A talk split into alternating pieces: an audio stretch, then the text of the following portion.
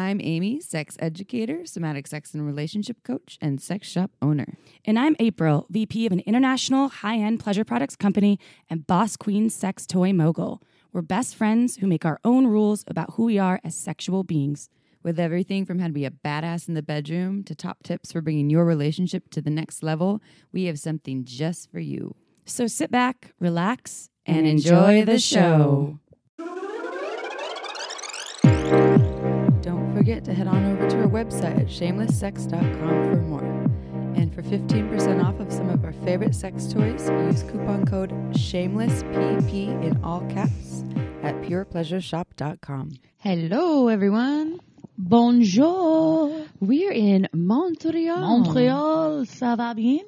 I don't know what that Ça means. va bien, merci. Et toi? What are you saying to me? Saying hi, how are you? Oh, I'm good. I'm great. I'm in Canada. We had to wake up at 3 a.m. yeah. to leave Santa Cruz at 3.30 to get on a 7 a.m. flight to fly six hours to arrive at Montreal. But guess what? We went right to the gym. We were, we're good And now we're eating cheesy popcorn, having a smorgasbord in the hotel room. with a little bit of wine. With some wine, some with some French wine that's really good. It's a Pinot Noir. Yeah. Um, but I don't know a lot about French wine, so It's I picked though. it based on the name because I like the name. What's the name? Um, well, it's La Bourguignon Oh. Chanson, which You're- is song. You're good with the French accent. I studied French for six years. Oh yeah, that's true. I forgot about that. High Yeah. school. You were in Wisconsin. Yeah, I get it. Um, it feels like we're in Europe out here. This is really um, Yeah. a wonderful treat. This is your first time in Montreal, right? This is my first time. I've only in Canada. I've only been to Vancouver. Yeah, I love I love Montreal as um like one of my favorite cities in all of the country of Canada. Oh, yeah. And so we're in Quebec, but French is the language here and you actually are required to learn French if you decide to move to Quebec. Hmm. It's part of they make you pass a proficiency test. I was telling you that in the plane. Guys are trying to preserve the the history, the language. Mm-hmm. I like it. What are we going to talk about today? Today, so we have a couple of things on the agenda, folks. So we're going to wait to answer a sex question at the end. The sex question is about um, differing sex drives in a relationship. It's a newer relationship. Um, someone who wrote this actually late March. They want to remain anonymous, um, and they have a stronger sex drive than their partner. They're they're actually identifying as a female, so they want sex more than their partner. We'll talk about that later and ways to work with that. Uh, but today, our main feature of the podcast is going to be relationships, um, specifically more about attachment theory and the ways that we push or pull in relationships. Uh, um, you know, put up walls or a little too much grasping or things that just get in the way of connection, as well as um, which is is is is on on a similar note of, of long term relationships and how this shows up in um, pe- people who have children finding time to have sex. So I guess that's a little different, but this is about Especially young children. yeah, this is just obstacles in the way of relationship and sex, right? Like all these topics here, and that's what you know attachment theory is, and as well as having children gets challenging, and then just having differing levels of desire. So we'll get into all that in a little bit. We want to read one of our reviews though, because we have some great reviews on iTunes. April, tell everyone about iTunes and how much we love them. Ah, well, let's see. We have 104 reviews right now. Woohoo! when this podcast aired, which um, is great. And we thank every single one of those humans for writing us. But if you haven't and you're a listener, please go onto iTunes. What it does is just helps us get the message out. It improves our ratings so um, more folks can hear uh, the Shameless Sex podcast and what we are putting out there. And from the looks of it, we get five stars. Everyone loves us and has really positive feedback. So if you haven't done so and you're listening, if you can take a moment out of your busy day and write us a review on iTunes, we will love you forever and we will read them on the air from time to time. And if you want me to do it in an accent, I can. I will practice, but I can do that as well. There hasn't been any recommendations or not recommendations, but requests for accents lately. Um, so I just want to American. I'll do American. Okay, so April's going to do an American accent. I liked your Minnesota accent. That was fun. Oh yeah. Um, do you want to read this one? Sure. All right. This is titled "Yes to Everything from Just That Blonde." Ooh. Yeah. First of all, read it in great name, just American, That blonde. or maybe French. Oh no, no, no. No. We did that. We were trying that. Yeah. Okay. Honest, positive, and informative. April and Amy are so funny and they talk about such important things. I would have never thought I'd learned so much about myself listening to this, but I've recommended it to so many girlfriends. Boys, you could also stand to learn heaps from, from it. Thanks for talking about so many things and helping break down shame I didn't even know I had. You guys rock. Woohoo! Yay, thank you. Just that blonde. April's uh, wondering if this person's from Australia because they said heaps. Yes. They- that's a common thing they say in heaps in Australia. Yeah. So I bet she is, but, or they are. I don't know if there was a she, but just that blonde. I think there's some. Yeah, we don't know. But thanks. Well, it said boys, boys to men, men and boys. Okay. All of you. All of them. Yeah, we actually. So we were just looking at our stats. We have. Um, so it's around 60% female identified folks listening and around 40% male identified folks. So we do have, um, all kinds of genders listening to us and equally seeming like they're getting a lot out of it. So that feels really good. And all different sorts of sexual ide- orientation and identification of preference. Mm-hmm. So Yeah. that's kind of exciting too. Diversity. It's not just, yeah, it's not just one genre of folks. It's Yeah. all the peoples that like podcasts. Yeah. So if you are a listener and you think someone that you know would love to listen, tell them about us. Send them out. We, it's free, you know, it's a free tool. So it's kind of awesome. Yeah, I was just talking to someone about podcasts. It always baffles me people who haven't caught on to podcasting yet. Oh, yeah. there's a lot of them. There's a lot of them. and they're like, "So is it free? How does it work? How do I get I always- it?" I always say that to people when I um, say I have a podcast. I'm like, I'm not trying to make money off of you or anything. It's a free tool, and uh, it's I, I've learned so much from podcasts and and podcasting. But I've been listening to podcasts, uh, f- I, I guess since 2010, maybe. Is when I started listening to podcasts. It's been a while. I never thought too. I'd have one. Yeah, now you do. It was never my goal. I was just like, oh yeah, it's fun. And here we are. And here we are. Chip, I, you know, we haven't done a sex sex life update. Let's do a quick one. What's going on with your sex life? Hmm. Tell us, tell us the, some details. So, and you know, excuse my um my French? 3 a.m. No, excuse my 3 a.m. like lack of enthusiasm for today. Yeah, I'm I'm, trying. I'm feeling that too. yeah, it's just like been up since three. Definitely, um, I'm, I'm charged because I went to the gym to try to charge myself up with the energy, but, um, you know, it's just that's a, that's not a lot of sleep. So I will put as much enthusiasm into this as possible because it is kind of exciting. Mm-hmm. I had anal for the third time Yes, love that. super cool. And remember when we talked with um uh, with Willow Brown about that cervical orgasm? Oh yeah, no, you just said that. You already said this on the last I on did? podcast that you had a cervical orgasm. Yeah. Well, you and you weren't sure. You said it was a really long one, and yet it sounds like it was. Was that on a podcast? I thought I was just talking to you openly. I think it was on the podcast. Are you sure? Yeah, I don't remember. I'm pretty sure. I, yeah, I think I just listened to it on the last anal 101. Oh, okay. it's the 3 a.m. brain, everyone. But anyways, Yeah. just continue. Just, Yeah, just no. elaborate. But that was great. That was like last week. Um, right when I returned back from being gone for like, I don't know how long I was gone, eight days. I was gone for eight days. So the sex was really magical, awesome, intense, passionate. We had a whole, you know, few, I felt like it was a few hours of, of romping around. That was really fun and a build up and then like this just really nice exchange. Um, and then after that, um, you know, it's been like mellow, more like connective sex in the bedroom. But I realized something that I'm not a morning sex person. What about morning sex is not your jam? I'm just, my pussy is like not on. Uh, so is, are you talking about like right when you wake up morning, like first thing you roll over and have sex? Well, or is it like you say you got up and had coffee and like hung out for 20 minutes? Would you be would it be good then? it's it's really not possible once for me in my life because I usually once I'm out of bed drinking my coffee and clothed, I'm like, you know what, I, I want to start my day. You're yeah, you're kind of in work mode. Right. So uh it was just like I've realized it slowly because every time we've attempted to have sex lately in the morning, um, it just hasn't worked out. Like I can't come, he knows I'm not gonna come, so then he won't come, and then we're just like, it's a draw. Let's Oh, just continue TBD. Let's yeah. continue this later. Yeah. So it's been, and, and it's fine because I, it's like not about the destination, it's about the journey, but I have realized that because, um, he's like, your pussy's, you know, your pussy's obviously not ready. It's, it's waking up. I was like, it's totally not ready right now. Like I'm Mm-hmm. not even, my, my brain's not even slightly in the gutter about anything Yeah. about being sexual. I'm the same way with sex. So, well, I, so, okay. And I think I've talked about this on a past podcast before, but, um, my preference would be if I wake up at like 7 or 8 a.m., my preference would be to have sex but anywhere between 11 a.m. or like 4 p.m. and somewhere in that window. But it's after I've already got, been up for a little bit and done a little bit of my work, like, you know, pumped out maybe two hours of work and then I can let go. I checked all my emails and I can drop in. Um, and realistically, it would be ideal to have sex first thing in the morning, but I'm the same thing. My pussy is not awake. It's just, my whole body is just like still trying to just wake up. And it would be a great time to have sex because I could be super present because there isn't a lot going on yet, but my body's not there. So I totally agree. And then nighttime you can just be hard. I like night, I like nighttime sex. I like the Me too. lights dimmed and things like that. But sometimes one or you know, my partner, one or both of us is arriving pretty tired. So it's not like always the most enthusiastic time to have sex.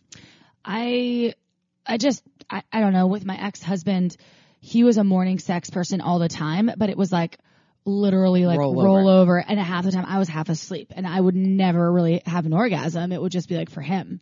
And I would just be like, okay. But, um, nowadays I'm more present and I'm like, oh, I don't know. I'm not really into it right now. Let's like revisit this later. Or if we do start to have sex, then I'll be like, I know I can't come.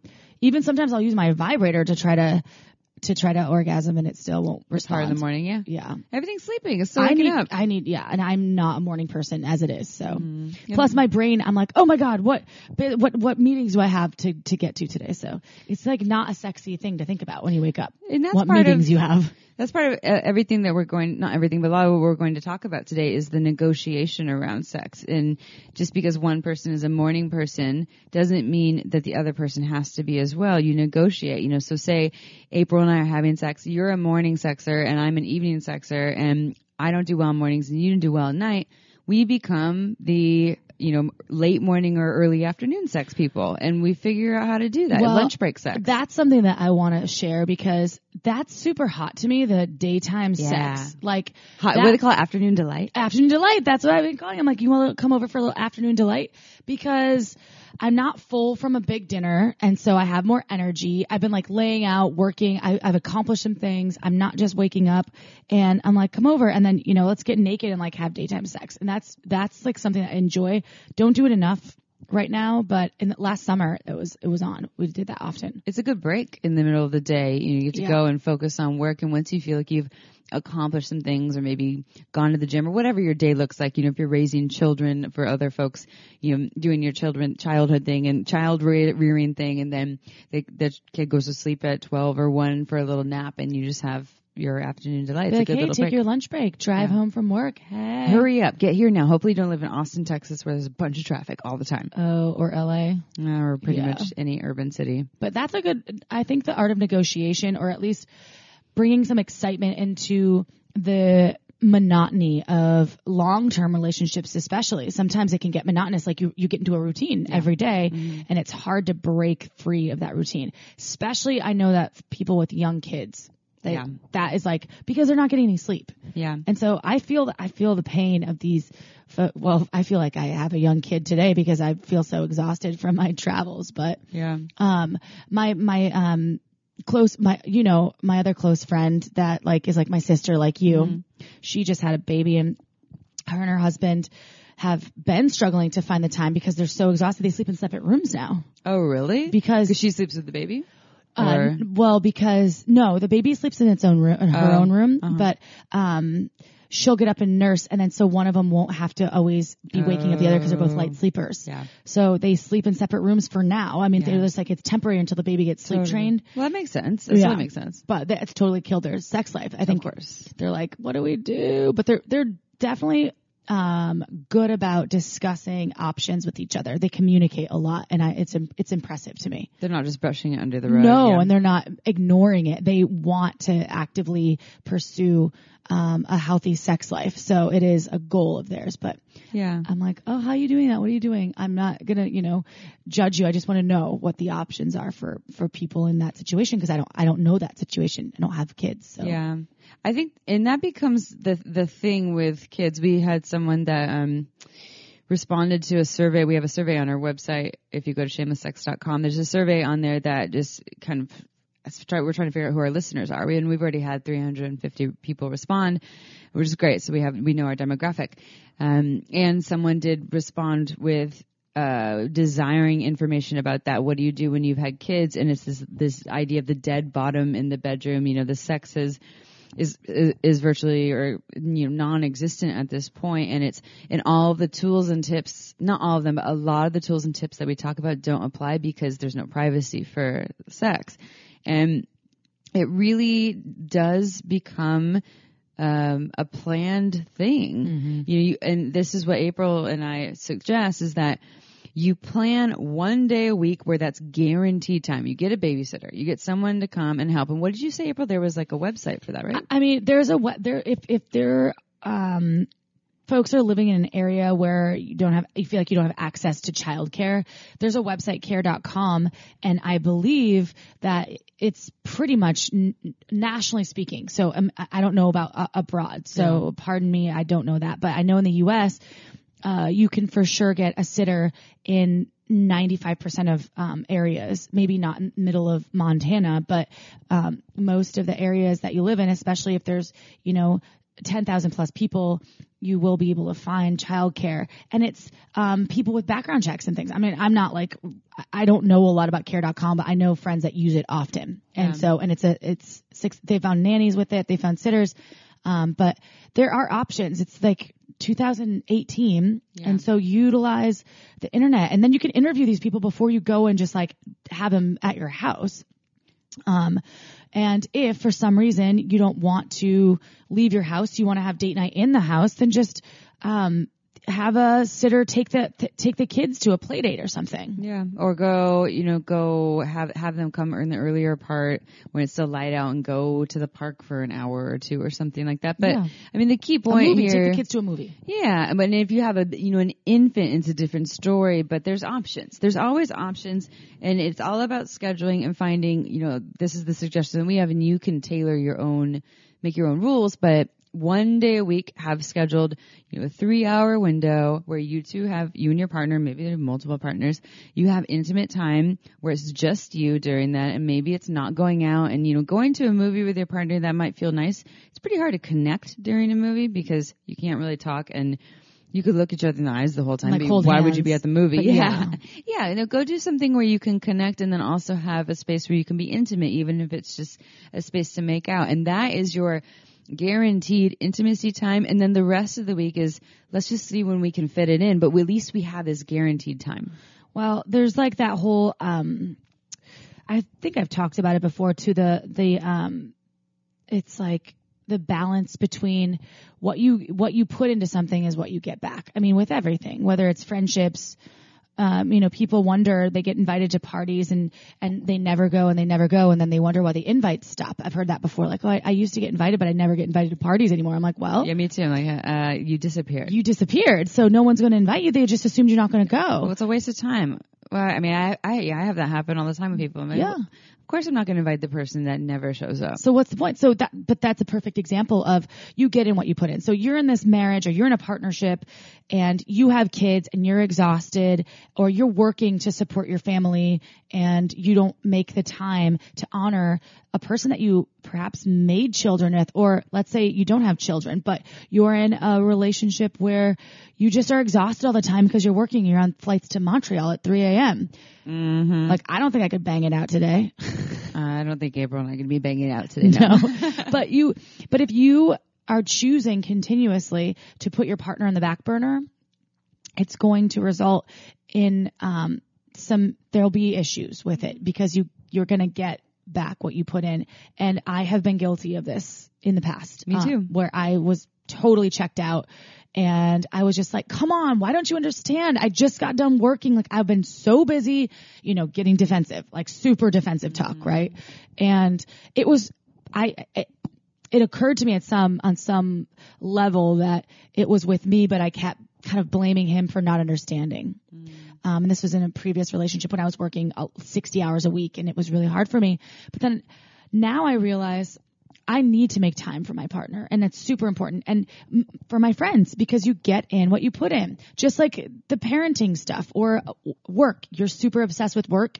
Work's going so well right for me right now. And I, I'm barely home, but work's awesome. And I'm, I'm making more money and I'm not able to see my family, but I'll see them in five years. There's a book that I've talked about called, um, how will you measure your life? I've talked about it before. Mm-hmm. So good about how to like balance your life and work and family, um, and how important it is to to make sure you show up for your friends and family because time is is every of the essence for Mm-hmm. everyone. So, um, taking a moment, planning with your partner, with yourself, of when you can make time for those things. Yeah, and I think that as humans, um, I can speak. I, I, you know, it's funny. Um, I teach with Daniel Molnar, who does the Ecstatic Dance Santa Cruz, and he pushes to, for everyone to speak with I statements as opposed to we, and you know, speaking for the common folk. So I'll speak with the I right now in this moment. That um, I have a tendency to make excuses for things. You know, I'm just I'm not in the mood right now because I'm not going to initiate sex right now because you know there's always a thing that I, I can almost always find something um, if I choose to. You know, I'm just a little tired and. Uh, or I, I don't want to schedule sex in case something comes up, or um, I'm like you were saying, making my family or my relationship a priority. I'll do it later. I can't do it right now because there's some there is something that we can come up with, or that I can come up with. It's really hard to do these I statements. Jeez. Um, and I, I, I- I've talked about this before, but I want to emphasize that there's a distinction between a hard no, no, I really just don't want to have sex, it versus a maybe, and the maybe could be I'm not really feeling it, but there's a slight chance that if we schedule this or start to initiate some sort of intimacy, kissing, making out, something romantic, whatever, you know, some massage or whatever that is, that I could get in the mood. You know, that's a window, and there's that's very different from a hard no. And April and I are big fans of um, respecting the hard no. But if you have the window for a maybe and you're having a hard time connecting with your partner sexually, it's time to start exploring those maybes with a little bit more of a push to um, see what can happen there. Because unless unless sexual connection isn't important to both of you, then that's fine. But if sexual connection is an important part of connection, um, sometimes we can push those maybes and come, come into a really beautiful yes and create more connection time. But it takes a push. It really does. It takes some effort. And maybe it's important for one person in the relationship, but not as much for the other. But that's again, you're in a relationship. And if you're choosing to be with that person, you're obviously going to um, want to meet them in the middle on some level. So you can create a happy environment for both of you. I mean, in general, like if you didn't like me saying like all the time mm-hmm. and it bothered you to the core, I would work really hard to be like, okay, I'll stop doing the like. All or the time. yeah, or just start paying more attention. Pay Being- more attention. Bring more awareness. And that's kind of the, not all you can do, but that's a great first step. It's just some awareness. It isn't, it isn't like you're just going to completely change. Okay, tomorrow I promise I'll never say like again, or tomorrow I promise I'll always initiate sex and I'll never stop X, Y, and Z. It's okay. I have more awareness. I'm going to work on that. That's it.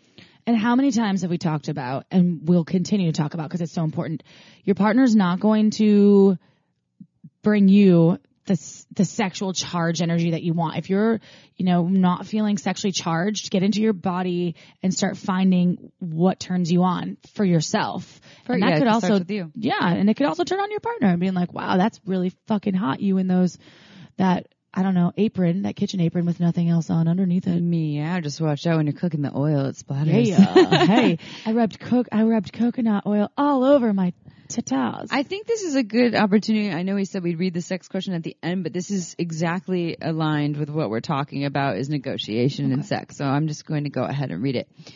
So the sex question was from someone on March 31st. This is a great example of how long it takes us to answer sex questions. Um, if you listen to our last episode, you know that we're now on Juicebox and we can um, answer sex questions more directly within 24 hours there, and it's all over chat. It's not on the air. And if we can't answer it, then there's other folks out there. But we we're not saying don't write us sex questions. We're going to get around to them. Uh, it's just that we're getting a lot these days, which is a great sign. You all are have great questions and you're listening. We have more listeners. We love it. So this question is from someone who wants to remain anonymous. I've been in a relationship for about eight months and we have fantastic sex. And usually a lot of it. There have been times over the past eight months where I want to have sex and he does not. He will turn me down.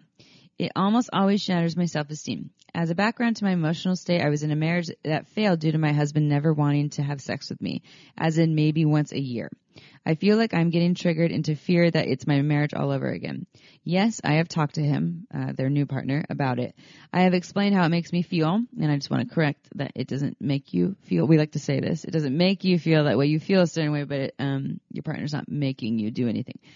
Um, anyways, uh, he says I'm overreacting. Some and sometimes he just doesn't feel horny, and sometimes he has periods of time where he's not horny all the time. My questions are, is it normal for him to turn me down? If so, how often is normal? How can I feel better and not let it bother me so much when he does? Great questions for anonymous human who I don't know who you are. Um, but I, I think most people who have been sexual beings have been there. Either on one side, the person that wants more sex and is getting rejected or the person who doesn't want to have sex. So this is a really great question. And the underlying question behind all questions that people are asking us is, am I, am I normal? Is this normal? Um, so my, my first thing here, there's, there's a couple parts here. There's the part of, is this normal? How do you go about this? And then there's the, the piece about your self-esteem and your own work on, um, dealing with rejection. Yes, this is normal. All of this is normal. It is normal for you to want a lot of sex. It is normal for your partner to have sex drive sometimes and not other times. Completely normal, completely healthy. Doesn't matter what the age is. Um, that's always shifting and changing. Some people just naturally have more sex drive than others and um, and those people that have a lot of sex drive that could change you know in a year or two so um, you are normal, your partner is normal. How often is normal? There is no answer to that. What, how often is normal is completely up to you, and it coincides with what April and I were saying before about negotiation. Um, so this is the example. You two sit down.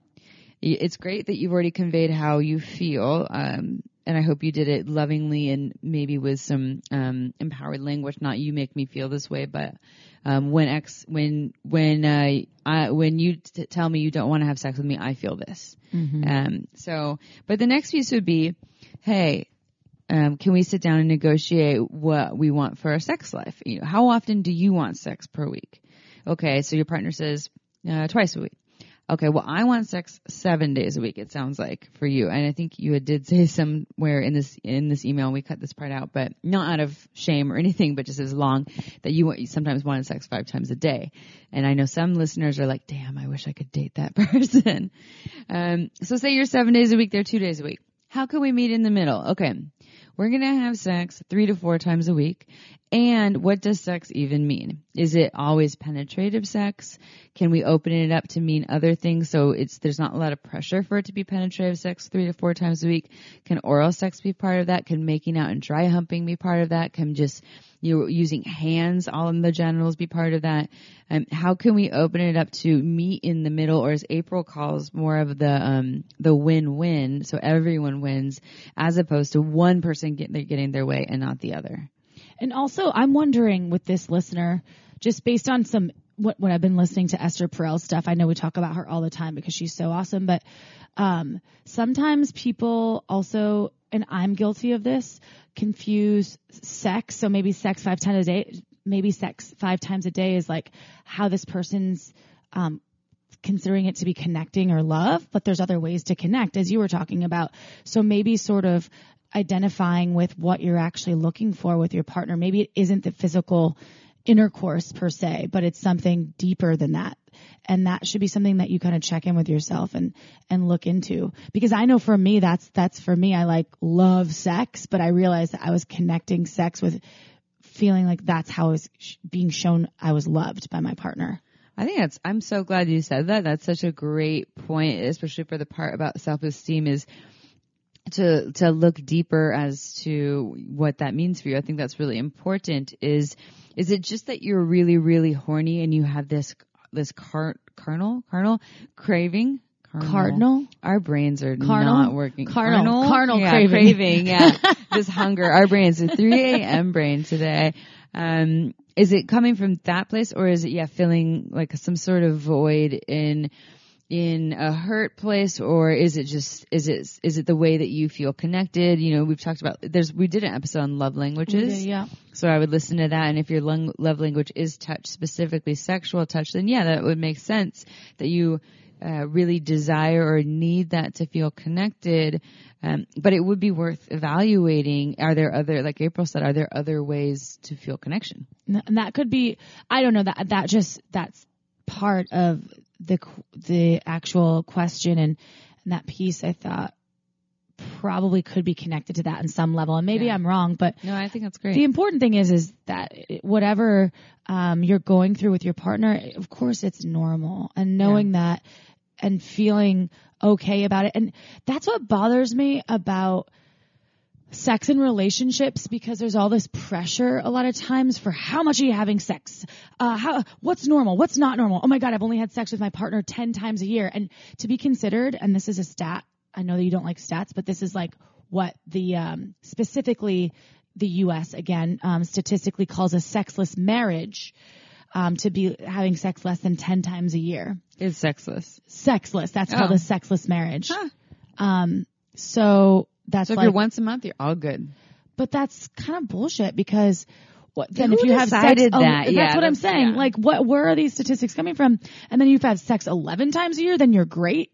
Yeah. That makes no sense to me. Or it could be you don't have sex for 11 months and you have one good month. I would still call it kind of a sexless marriage for those other 11 months if, if you know, in, if that was my life, but I can't speak for someone else's. And that's the thing. It's it's kind of like as we say in the beginning, this is creating your own rules Mm. and what feels good to you. Maybe you and your partner are like, we want to have sex once every six months, and to us it's not sexless. That's how we connect in other ways. We read books together, or Mm. we read erotic novels together. We we we just hug and kiss and make out. Yeah. That's the other thing. Long-term relationships, people stop making out and, and, you know, adding that to the menu, like Gabriel said, making your own rules. Make your own rules. So if, but if you're truly feeling to this anonymous listener that you're missing something because you, you and your partner aren't, aren't, um, able to make the time or the space or put in the energy to have sex as much as you want, then you need to evaluate and, and negotiate and come up mm-hmm. with the terms to kind of, it's all about,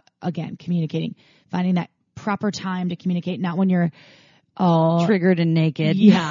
and like, why the fuck would you fuck me? You always never, always, always never do this. yeah. Yeah. Yeah. And and that's so when it comes down to it, if it's if you decide you want to have sex seven days a week, they want to you negotiate in the middle and they still can't meet your needs, like they're still only showing up for one to two days a week and it's feeling really big for you, then you renegotiate. And if it still feels like they're kind of like this is just how I am, I'm not willing to do it, then you start to negotiate the relationship. Do we do an open relationship? Do we break up? Do I Yeah.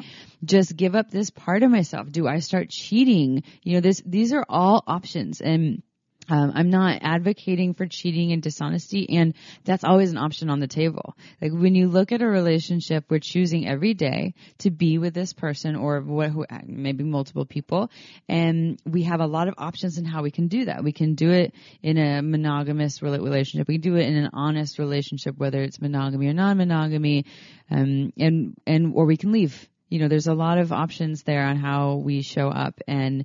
Um, that's just kind of But- the next level if you're not getting your needs met. That goes back to the you get in what you put in. Like if you were going to start living out of integrity and sort of doing things that don't feel good, like cheating and compartmentalizing that, it's if you if you really want to honor the, the partners or partner or whoever, then um, honesty is will set you free. And I'm coming from a place of I did that. I compartmentalized. I cheated, and it didn't feel good. It felt good at the time. It felt bad, so so bad it was good, kind of thing. Like Yeah.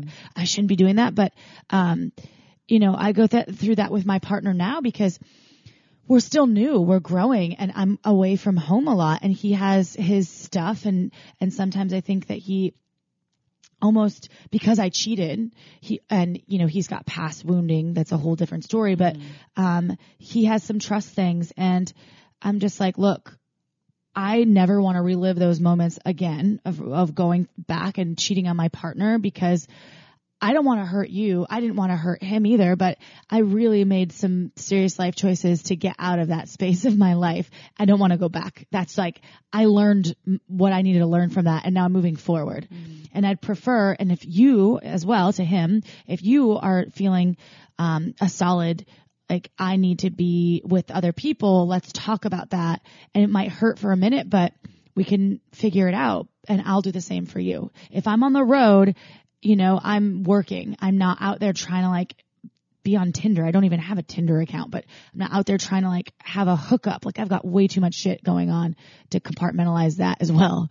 Yeah. Well, and the relate the relationship setup is all contextual, right? Like for you, if in in and maybe in our culture and you know American culture, perhaps for a lot of folks, it feels like the honesty, complete transparent honesty is the way.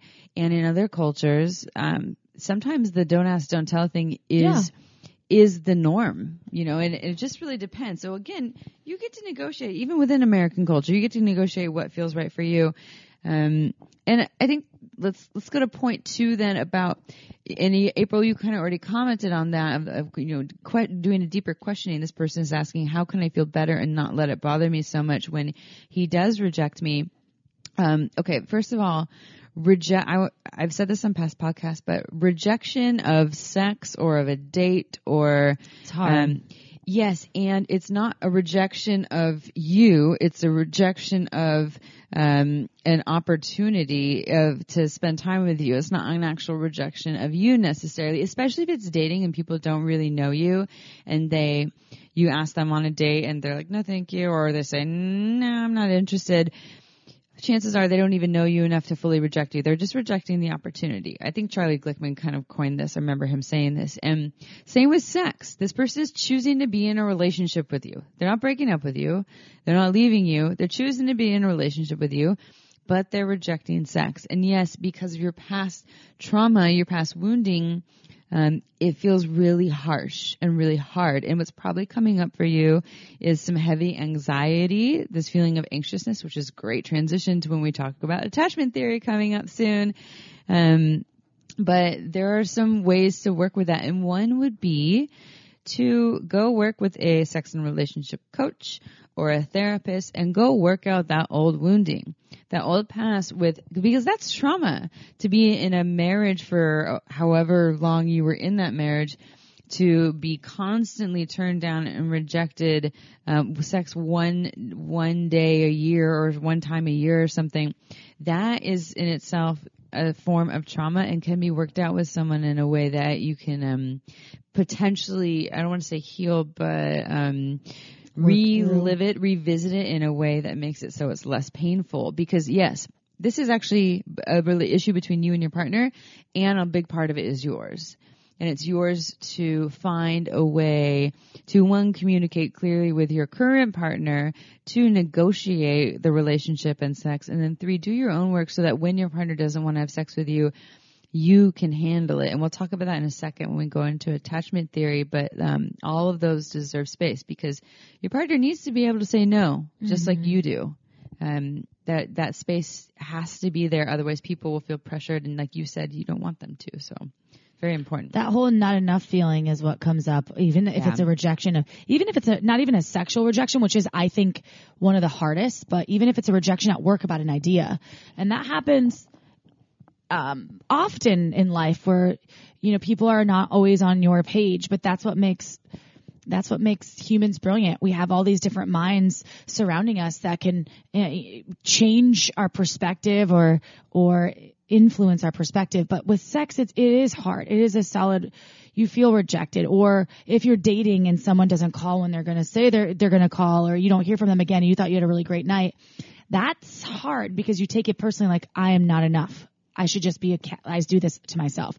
I should just be a cat lady all by myself. I'm never going to I'm date never men gonna date ever again. And I do that when I get in my I don't need a man. my yeah, Yeah. my my downward spiral. Oh yeah, which is which is totally Avoidant. avoidant attachment. And that's what I do. A whole, I fucking, me against the world. I'm gonna fucking take over the world by myself with my cats. I don't even have a cat. I don't even really like cats that much. I like all Her- animals, Her goldfish just died. She has no pets. it's true. I just have some plants that are barely hanging out. Rest in peace, shawarma. Yeah, shawarma. Rest Shawarma. R.I.P. We flushed him. I watched him take his last breath. Bye, shawarma. He was dying. Like he was. I mean, you saw him. Yeah, he was not floating. No. really. And finally, my partner was like, April, you gotta do something about this. I was like, but I can't. I don't want to. And So then he he, took a tweez, uh, tweezers, uh, not a tweezers. Tongs? Tongs. tweeze that fish. he tweezed it. No, he took it out and I had this beautiful little box. He took him out and then he's like, "Ah," and then he was gone.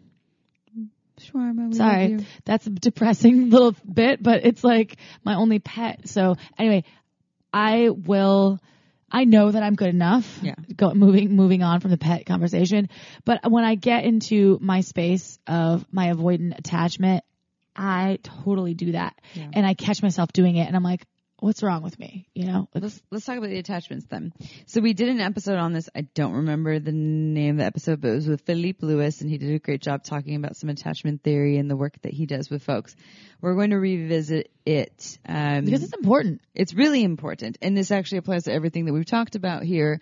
Um, and specifically with this person, I'm just making an assumption that they're going through some anxiousness. But if they're feeling like it's really hard when they get rejected, it sounds like anxiousness because they're not saying when they reject me, I want to break up with them. You know, they're, that would be avoidant. It's like you reject me. Okay, well then I'm leaving. Yeah, that's an avoidant thing. So attachment theory, I'll give you the Cliff Notes version. So, um, attachment theory suggests that there are a couple different ways that we attach in relationships. It's very much re- based on our childhood and how our parents did or did not show up for us. Um, so, and it and it translates into adult relationships. So about 50% of the population we would call secure. A secure attachment means that when you were a child and you were crying, mom or dad or whoever's raising you probably came and took care of you most of the time. They showed up for your needs.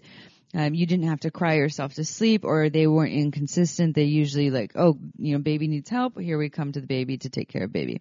Then when you grew up, uh, the way to know if you're secure is that when things get hard with your partner, you're in an argument or they're explaining, hey, I'm hurt about something, um, or things just get challenging, you don't feel this desire to either grab them, please don't leave me, or a desire to push them away and run and be like, I need space from you or I need to break up with you.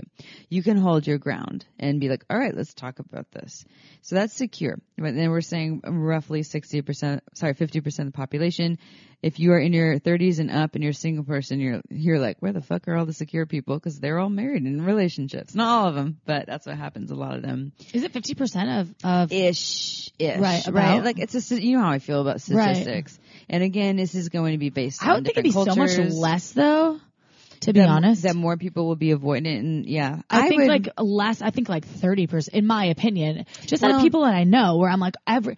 I honestly, and I'll just put this out there, and you might not like this, but I, this is a theory that I have. No Yeah. stats backing up. I don't know one single relationship in throughout parents, my friends, younger people that's like a super awesome, healthy, beautiful relationship. Everyone's got shit. Everyone's got everyone stuff. has shit. But he, but so yeah, I want to throw healthy out the window because I think healthy is having shit and dealing with it. yeah. and, and approaching, but everyone has stuff. No one is just like the people that like relationships should be easy. I'm like, well, you- well, you must not have any passion You or, must be living in a cave under a rock. or not talking about things. Yeah, you must have a lot of cats. I remember when relationships were easy for me. It was my very first love, and it was because we didn't deal with stuff. And guess what happened? We stopped having sex after a while. And I love this man to death to this day. Uh, he's one of my best friends. But um, when you don't, when you go, when you just push brush stuff under the rug, it's like it kills passion. that's that's my first relationship that I had. Same. Yeah. Same thing. Yeah. And it was like we never fight. We always get along. We, we're so good. And then we'd have a blowout, and then I was like, I don't want to ever sleep with you or anything. Like, why are we even together? We're just homies. We're friends. Yeah, that'll kill relationships for Yeah. sure. So anyway, but that so was a side note. So we got fifty percent ish uh, secure. Now let me add, let me add to what you just said, April. Is that so? For me, I would be I'm secure. I I have a secure attachment style until I'm with someone who's avoidant, which we'll talk about in a second, and then I become a little bit anxious. So when we say fifty percent are secure, it can change. It doesn't mean they'll always be secure. It doesn't mean that they're secure, not secure with other tendencies, and you know they can be secure with other things that they gravitate towards if someone triggers them. So the next style I'll talk about is avoidant, and this is about 25% of the population ish. And again, this is a theory, so I'm not speaking absolute pure truth. It's a theory, and it's an estimation or approximation of um, of the amount of people The that would Emancipation Proclamation. identify. Um, yes. Declaration. Yes. Uh, exclamation. Yeah. Okay, so uh, avoidant.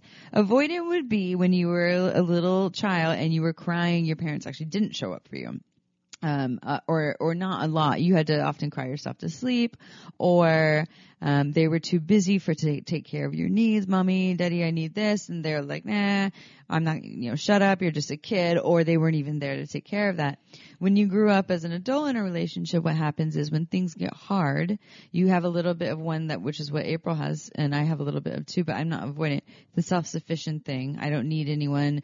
Um, I can take care of myself. It's not safe to let people in because they're going to let me down. And so what you do when things get hard is that, and not always, but the tendency is to push. I need to run. I need to hide. My partner is bringing up some heavy stuff or we're, we're both triggered. I want, I'm going to break up with them or I'm just, I just need to leave the room. You're a runner. And, um, and that's just the default. It doesn't mean you do that all the time. And so for this, so so for this is, you know, April, I believe you're secure with avoidant tendencies. You can hold your ground, but there's sometimes this desire to run and get the fuck out of there. And for me, I'm secure with anxious tendencies. So anxious, about 20, the other 25% of the population would be anxious. And anxious would be if you were a kid, and I believe this is how I learned this. Um, and again, I'm, this is a, just a theory now. It might not be 100% right. That when you were a kid and you were crying, it was kind of inconsistent. Sometimes they showed up for you, sometimes they didn't. You never knew. So what was easier was to just grab them when they showed up. You know, I'm crying, mom's here. Oh my God, I'm just to hold on for dear life because I don't know if she's to do this again.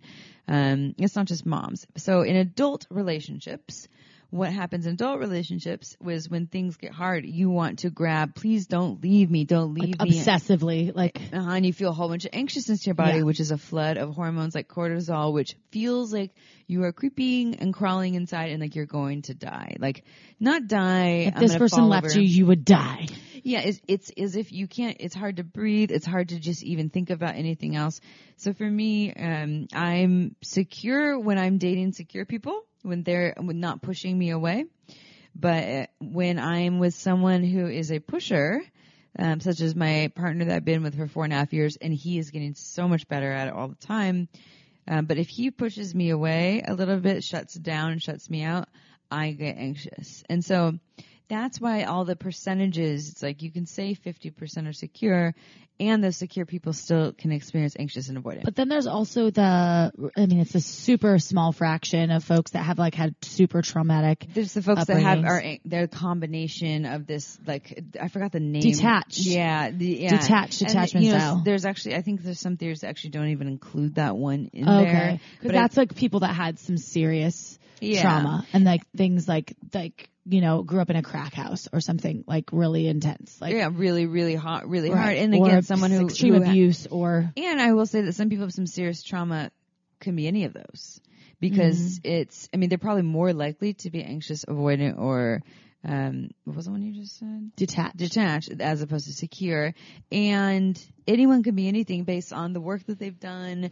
You know, if you had a hard childhood, but maybe when you were, you know, age one to four, but then grandma showed up really big for you when you were five and taught you that she was going to always show up for you when you needed something, you know, that can heal that. And that's the thing about these attachment styles. And so for this, this, I don't know if this is a woman, this person in the sex question about the partner that doesn't want to have sex with them as much as they do, you're if you're going through anxiousness, there are tools that you can work with that. And I will say that anxiousness is a hard fucking gig. It's a Well, hard one. Isn't there, um, there's, um, I think part of this whole attachment theory that a lot of folks that are anxious attract, um, Avoidance, avoidance, yeah. and then vice versa. exactly. And so it's that's, like a, it's a chase. It's like a push pull. yeah, and that's I think a, a, a great example of my partner and I because he's created super super um, secure attached uh, people that he's raised. So meaning his daughters are all pretty um, excellent with their attachment situations. Like they're secure people. But in general, I think that he's more avoid, or I'm more avoidant and he's more anxious at times, slash sometimes he's avoidant. Like he has some of those tendencies too, but he has some, a lot of security because he grew up with like, um, At least one parent. at least one parent that was, showed up. that really did show up. And that's all you need, as long as you have Right. one that shows up. But certain, Well, they, but those can- tendencies come out like in certain times where I'm like, whoa, dude. And it's, and I don't know why that is like, um, that the avoidant attracts the anxious. And I think the avoidant needs the anxious on some level. Well, yeah, yeah. Like I'll speak to my partner who is avoidant. He's avoidant and wants to push, but it's on his terms because he still wants to feel needed. So he likes when I need him, but he also it's like this. It's this un. It's this. This deep operating system that's running the show, which is the wounded child. It's like the adult you says, I want to be in relationship and connection, but the hurt you turns on when you're triggered and is like, I'm going to run the show and I'm going to push you away. But deep down, I also want to feel needed. It's kind of a mind fuck for everyone. So we can learn tools to work with these things. If you are anxious, you find your tools when your anxiousness comes up. It doesn't mean you get to tell your partner never make me feel anxious because one, they're not making you feel anxious. And two, it really isn't their job to fix your childhood wounding, but they can work with you. And I'll talk about that in one second on your side of it. So you're anxious. What can you do to work with your anxiousness? For me, my tools are reaching out to my friends, my family, you know, whomever I need so that I can feel supported. Um, or for me, also moving my body is helpful. Sitting in meditation is impossible when I'm feeling anxiousness. I need to move, I need to exercise, and I need to talk to the people that I love that can support me. Um, and then for the avoidant person, um, what they usually need is a little bit of space, right? April, you can maybe attest to that. If you're feeling kind of avoidant, it's helpful for you to take a little bit of time to just be on your own and breathe and think and just like move energy. Yeah, Yeah. for sure. It's, it's hard for me because I always want instant gratification and a solution, but I am starting to realize that taking some time, even if it's like five minutes is really beneficial Yeah. for my, for my, um, sanity and, and me getting over whatever is happening. Yeah, so the avoidant person, they feel like they need space, they do need space. And I'm not saying to go take a week of space because, especially if you're with an anxious person, that can be really hurtful. So the tools and how a partner can show up for another partner, if you're avoidant and you're with either a secure person or anyone, a secure and avoidant or anxious, and you need space, say, hey, I need some space, and either follow it with, uh, I'm going to be gone for one hour and then I'll be back or, or so to let them know I'm not leaving you forever because that's what it will feel like for especially an anxious person. Or if you don't know how long you need, say, I'm just feeling like I need some space. I still love you or I still care about you, but I just need a little bit of time. I'll return back when I'm ready. And that in itself can just be a game changer for that person. If you want to next level it as an avoidant, uh, when you start to feel like you need some space, next level communication would be, hey, I'm feeling triggered and like I need some space. I'm going to try to stay here and not leave and continue to talk with you and see what happens because I'm feeling my avoidance coming up, but I know that that's my thing. So I'm going to just stay here and con- to take some breaths and continue talking to you. I might still need space in a little bit, but let's keep trying to talk and you might be able to work through some of your avoidance. The anxious person, um, for them, they have the tendency to cling. The, the tool here again is they won't want to take space, but it's almost like a, it, because it can go into that codependent space. It's almost like a forced. I'm to force myself to take some space to just like collect myself so I don't go into this clingy space of losing myself. Um, is a really helpful tool. Or if you're in an anxious space with someone to let someone know the somatic feelings of it. If you're, say you're with an avoidant partner is, I'm feeling my anxiousness come up, my coming up. My whole insides are feeling like really creepy, crawly, like I'm going crazy. I just want closeness. I understand you need space. Can we just sit here together in silence and not talk for a little bit and just see what happens? And just really pace it out. And then if they need space, call your friends, call your family, get your support system. And the secure people, you're easy. You're holding down. You're like, you need space? I'm good. I'll be right here. You're anxious? Cool. I'll hold you. You're secure too? Awesome. Let's just be secure together. It's, it's much easier. So these are kind of the tools for that person with this question here. Um, if you're feeling anxiousness, go do the work around it. Get your support system when it's hard. Um, I think they also said, and I cut this part in it, that they talked to some of their friends and their friends said, um, my, I've never had that happen. I've never been with a, you know, a man that didn't want to have sex with me. So don't talk to those friends. Mm. Talk to the friends that, um, can give you advice that is fully supportive, that, um, doesn't tell you that you're not normal. And if he wants to work with you and through through this situation, like, talk with talk with him and and come up with a good solution. It sounds like friends saying that. I, I I never have been that kind of friend where I'm like, oh, that guy is so lame. You need Get to break up with of him. Yeah, I'm like, okay, is are you too happy? Uh, is- what's happening? Yeah, or um, stuff- good I, maybe? I've never dated someone that didn't want to have sex with me, but I've definitely heard of that happening before. Um, and Oh, I have a really great friend from college that is in in a marriage that you know, they go years without having sex. yeah, And, And- she's in general there's other things on the table that makes their relationship beautiful. And I fully support it. And you know she's always like is it is it normal? Is this bad? And I'm like babe that's you. What is your decision? If if you're happy in all other levels then maybe negotiate other terms but that's fine. It's okay. Yeah, you get you get to define what normal is for you. Yeah. Yeah, so the, the attachment styles are helpful um, in knowing what your attachment style is because chances are you've either had a desire to push someone away, pull them in closer, or you're someone who like I can usually just stand my ground. It's really good to be aware of this so that we know when those things comes up, so so that we don't just give in to the triggers and start you know reacting and doing things, and we can actually be aware of what's happening so that we can show up for our partner in a way that's not hurtful because it can be really hurtful to just shut down and push our partner away and be like, I'm leaving and I'm not going to tell you when I'm coming back. And they, I mean, that can be traumatizing. It can also be really scary if you're someone who's more anxious and you're like, don't leave me, don't leave me, don't leave me. And you're clinging to this other person that really needs their own autonomy and space. So it's helpful for you to know that so that you can show up in relationships in a more powerful way, whether you're married or just in a long-term relationship or engaged or single, whatever. This is really helpful for everyone.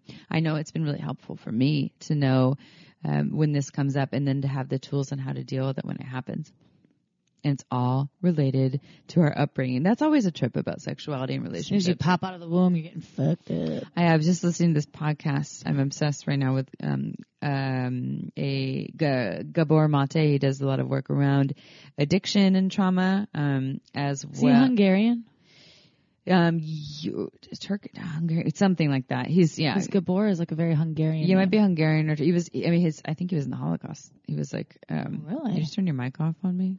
No, I thought I did for a second. turn your mic off. Um, he does a lot of work, really amazing work on yeah, addiction and trauma, and um, and not just addiction, but also a lot of things that we call diseases like you know ADD, ADHD, schizophrenia that we suggest that people are born with, and that they actually are stemming out of uh, they stem out of trauma, and um.